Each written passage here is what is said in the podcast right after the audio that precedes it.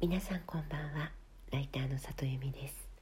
この番組は文章を書くことや表現することについて毎晩23時にお届けしている深夜のラブレターです。えっと昨日えっとラジオトークさんでオフ会をさせていただいた話をちょっとお話ししました、えー、私があのそこのラジオトークさんのオフ会でお話ししたことの一つに、えー、エッセイでどんな風に素材を見つけるかという話があります。えっと普段ライターの仕事をしている時というのは、えー、自分が原稿を書くための素材というのはインタビュー E の方が話してくださることであったり、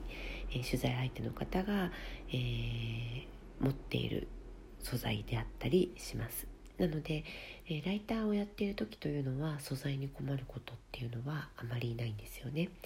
えー、素材に困るということは多分インタビューがうまくいってなかったってことなんですけれども、まあ、とにかく素材は相手の側にあるわけです。ただ、えー、エッセイを書く時というのは、え自分自身でその素材を見つけなくてはいけないんですよね。でその時に、えっと、多くの人は例えばえー、映画を見ましたという、えーと、経験があったとしたら大体こう映画を見たという、えー、そちら側だけの経験を素材にしようとしますもちろんそれでも書ければいいんですけれども、えー、その、えっと、映画を見ましたっていうだけの素材だとなかなか、えー、変わった切り口っていうのは作りにくかったりすると思うんです。なので私があのこの間のオフ会で、えー、みんなで試してみたというのはその映画を見たということともう一個別の、えー、エピソードというところから映画を見たというところに接線を引くというような方法です。つまり、えー、2つの出来事というのを、えっと、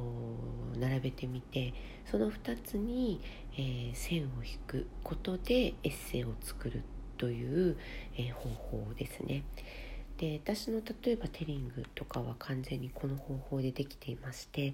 えー、テリングって書評コラムなんですが、えー、例えば本を読みましたっていうと、えっと、普通の書評だと本の話を書くんだと思うんですでも私あれは書評コラムだと思っているのでえー、本の話を書くだけじゃなくって、えー、自分の体験や友達の体験、えー、こんなことあったなっていう過去の出来事みたいなところから、えその本の、え内容に接線を引きます。そうすると、えっと、それまで見えなかった、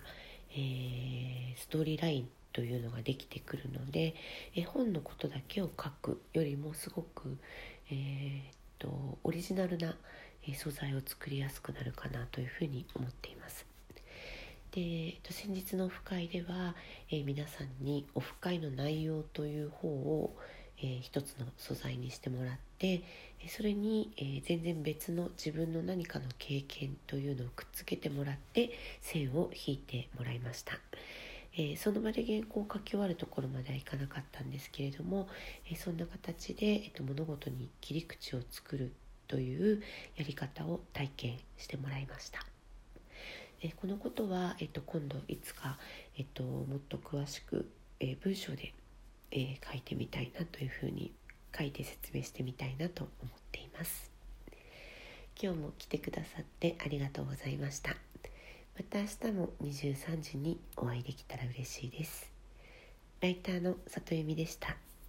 皆さんおやすみなさい。